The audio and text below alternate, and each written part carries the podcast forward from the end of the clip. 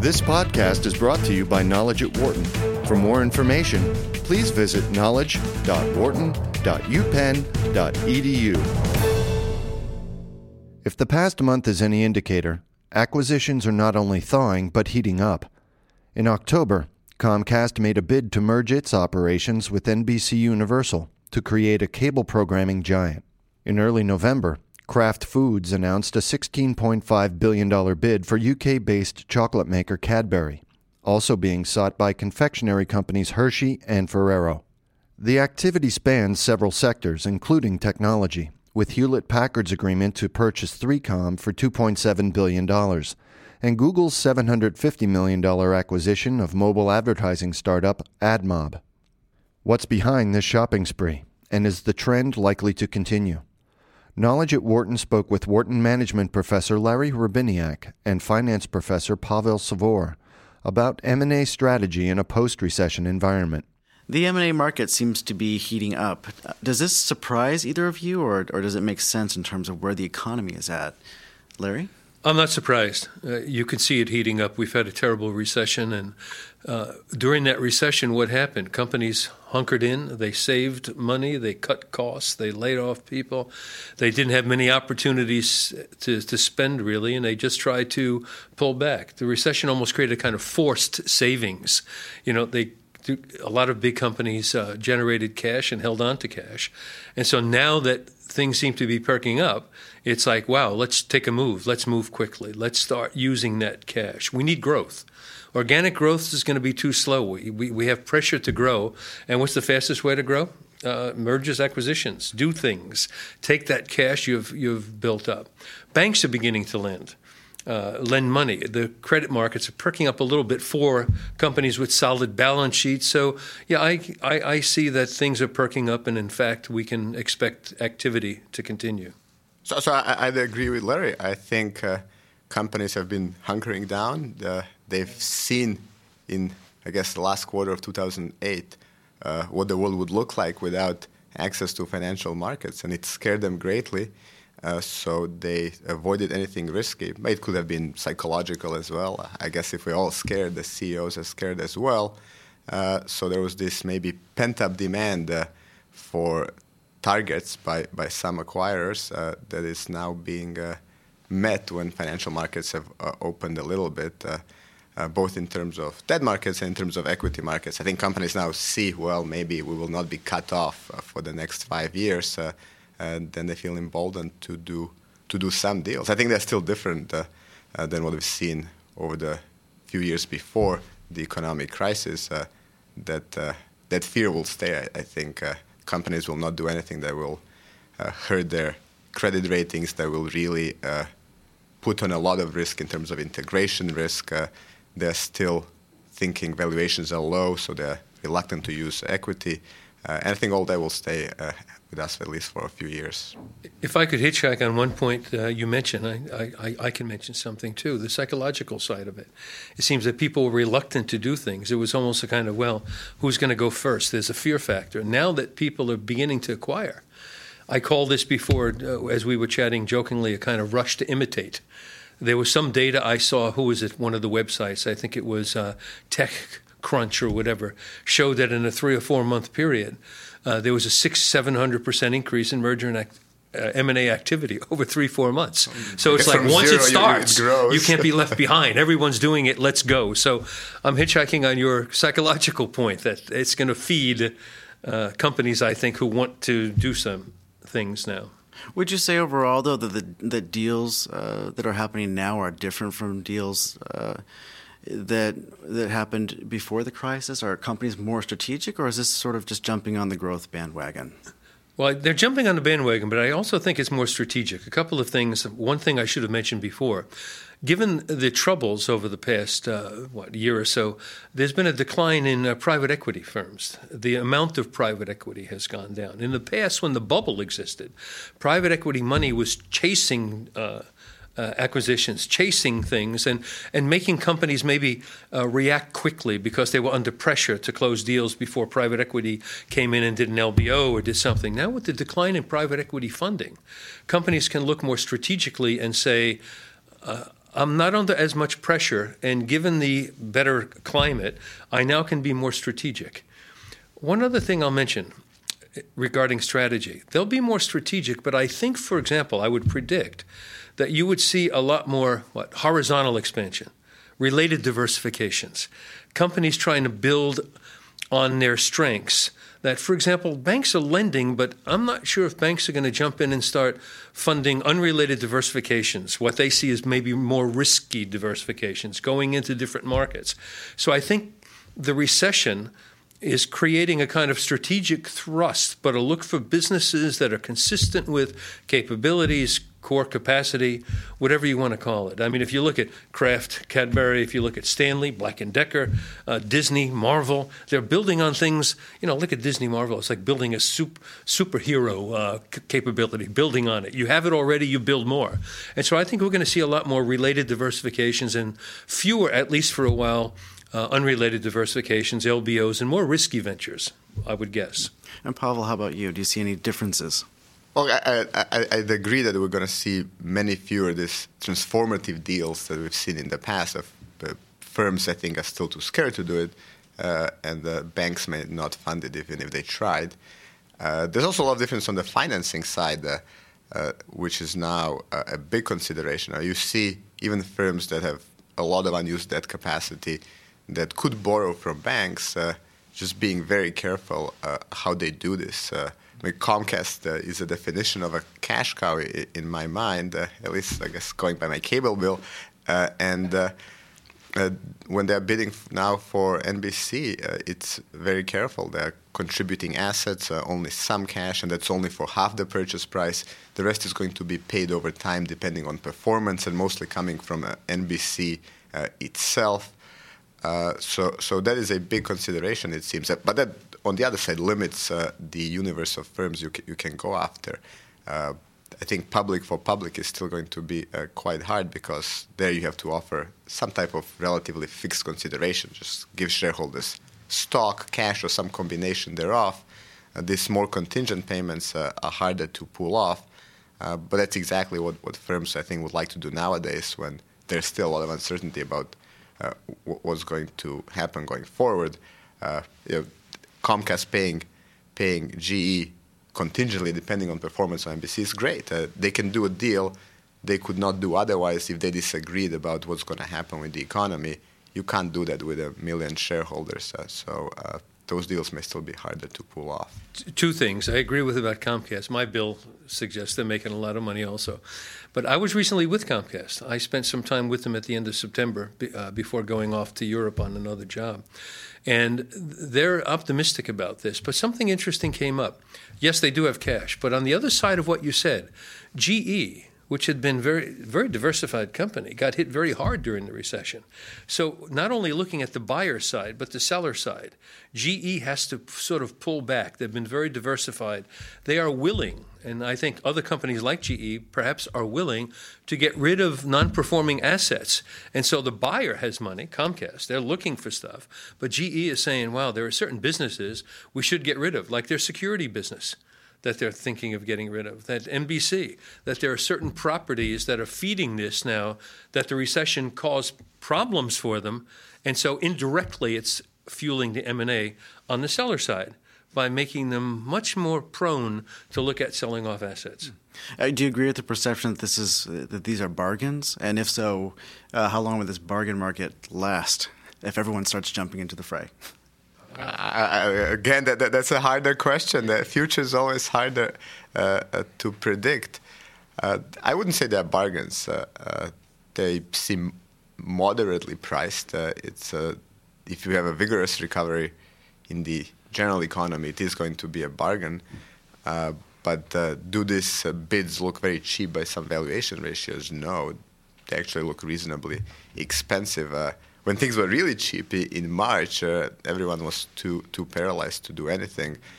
Uh, now valuations are much higher. The stock market went up by by by sixty percent. Uh, uh where only what thirty percent of the peak. Uh, it's uh, I, it, in my mind that those don't look like bargains. But that is I think a question that's more related to to the general view on on the economy than M&A market in particular. If you're going to participate in the M&A market uh, at a certain point in time, you just have to uh, accept that current stock market valuations are, are at least fair. If you think targets are overvalued, uh, you're just you just cannot do deals, even though economically they look good.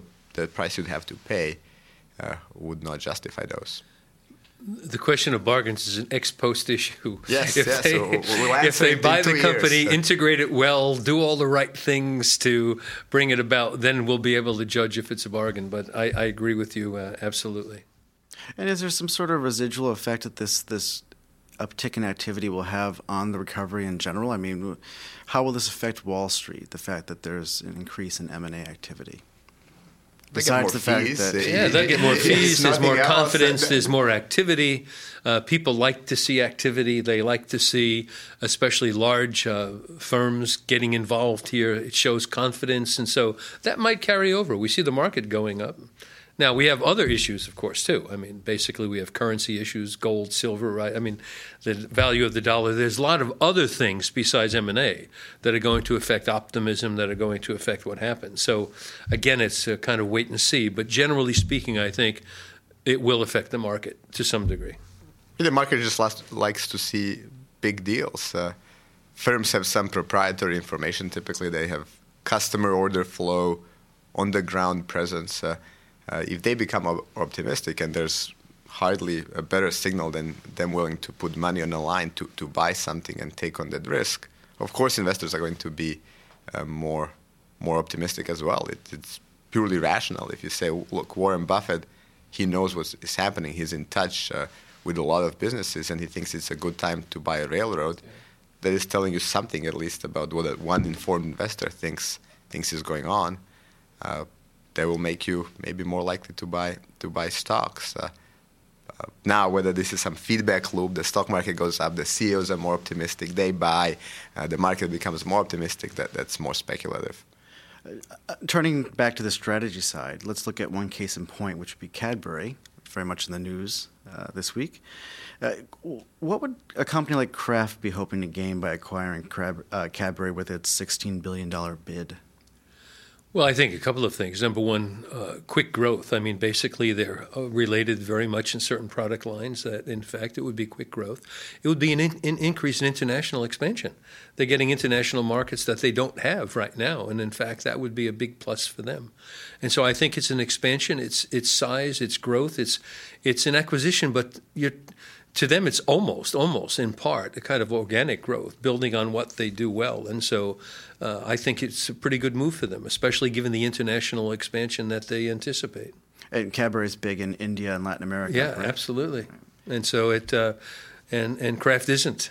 So they're looking, a lot of their business, their traditional business, has been um, uh, slowing down. The, the, what is it, the grocery and other side. It's, it's a different world out there. They have to do it and now uh, Hershey and Ferrero are are joining the fray and putting together their own counterbid. What um, would they be looking to gain the same kinds of things, or do you think there's a difference? I think two there? things. One is they're trying to get the same gains because I th- I think people think Cadbury is an interesting target, that they uh, want to get some of the same gains. And we go back to the imitation thing before. You have a major competitor making a move and you look at that move and judge it and think if they get Cadbury, uh, Hershey, Mars, and the others, basically Nestle worldwide, in fact, might be hit a bit by a larger organization that's willing to move. And so part of it might be to slow things down, to limit competitors' options, to make it a little more difficult for Kraft to do it. Plus, they got signals from Cadbury that Cadbury didn't like this hostile takeover. So it could very well be that they're saying, hey, let's throw our hat in the ring and see what happens because we might benefit you know, Kraft has done some due diligence saying uh, uh, Cadbury's okay. Let's build on it. Let's assume they're right and take a look at the same deal. So, so I, I, think it's a clearly a strategic response. Uh, it's uh, if two of your major competitors uh, are planning to to merge, uh, you could think this will have a negative effect on my own operations. so, so you respond almost because your hand is in a way forced. There's an optimistic interpretation, which is, whoa, look, uh, others are doing deals, let, let, let, let's jump in. It could just be uh, avoidance uh, of future problems. Well, we'd rather see, see Cadbury remain independent, but now we know it's not happening. Uh, so uh, l- let's move. And you do see this a lot uh, historically in industries that are dominated by a few big competitors. The ones that are left behind uh, really worry about becoming too small to compete, becoming targets themselves. so they engage in these bidding wars for for available targets. And once someone makes a bid for you, like in the case of Cadbury Kraft, uh, you're on the market. Everyone knows it, uh, and uh, perhaps jumping in, especially if the initial acquire was met, uh, not not met with, uh, I guess, friendliness at least. Uh, Uh, you know you have some advantage uh, over them. Uh, as Larry said, Cadbury is just not happy with Kraft right now. they may make it easier for other acquirers, not in terms of purely price. I think that's hard uh, shareholders ultimately uh, take the highest price on the table. But in terms of a lot of other uh, other stuff, information they would offer prospective buyers, how friendly the board is going to be, a lot of the other things you negotiate in mergers, like uh, reps and warranties, uh, uh, all the other terms. so, so yes, especially if you think a target that's on the market is looking for a white knight, this this may be a great move. In general, is an acquisition a good way to enter new markets globally? Oh yeah, I mean it's the fastest way. You know, if you look at direct foreign investment as a strategy, I mean it's much slower and harder to do, obstacles to overcome. If you can acquire someone a good property quickly and pay a reasonable price, it's the fastest way, of course, yes, to enter foreign markets. I, I, I just second that. You cannot grow more quickly typically than by doing M and A a big acquisition uh, can double the size of your company. Organic growth uh, cannot do that uh, almost ever. What kinds of strategy considerations would you say these companies have to sort of keep their their eyes on in terms of the post-merger integration phase? Uh, are there are there going to be certain um, hurdles that wouldn't have been there ordinarily because of the fragile economy? I, I, think many of the hurdles exist regardless of the fragile economy. Basically, if one is acquiring a firm, one has to look at the uh, integration of the firm. One has to take a look at uh, the things that are done to implement that strategy to make it work. And some questions are going to pop up. Now, before I said that maybe we'll see a lot more horizontal diversifications. If that's true, uh, that raises, for, let's use that as an example, might raise some interesting issues. For example, if I buy companies that are sort of like me and I'm building on my capabilities, if there's some resemblance, it's a horizontal diversification. Uh, that means that, for example, what I'm looking for it may be synergies, cost reductions, uh, combination of product lines, structural change because we look alike, we're, we're in some of the same markets. So, by doing a kind of safer, what we think is safer horizontal growth, I might get realize some additional implementation issues that come up. How to meld two structures together, how to pull things together when, well, no one wants any more layoffs, for example. But if I'm trying to reduce costs and, and a, reduction in manpower is on my list, I have to step on this very carefully because we just came through a recession where we had layoffs and unemployment's high. So I might not get those synergies and those cost uh, reductions right away.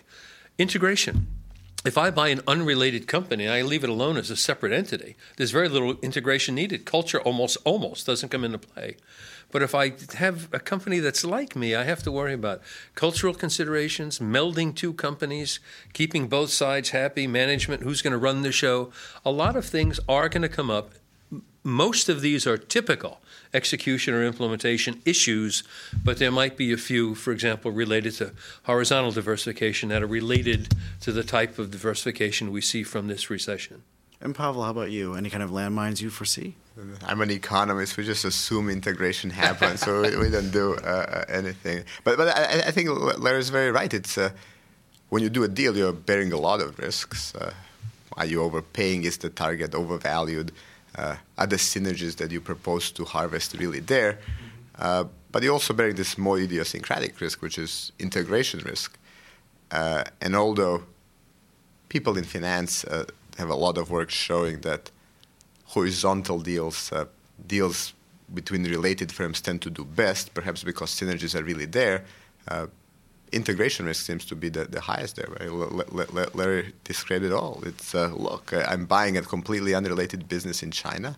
What do I do? I install some controls, maybe send over a new CEO, and that's it. Uh, now, if I buy a company that does exactly the same thing that I do in a different market, well, now now we cut costs, which means firing people. Now our managers do think we know best exactly how to manage the, the target, so there may be a lot of turnover uh, among uh, senior management as well.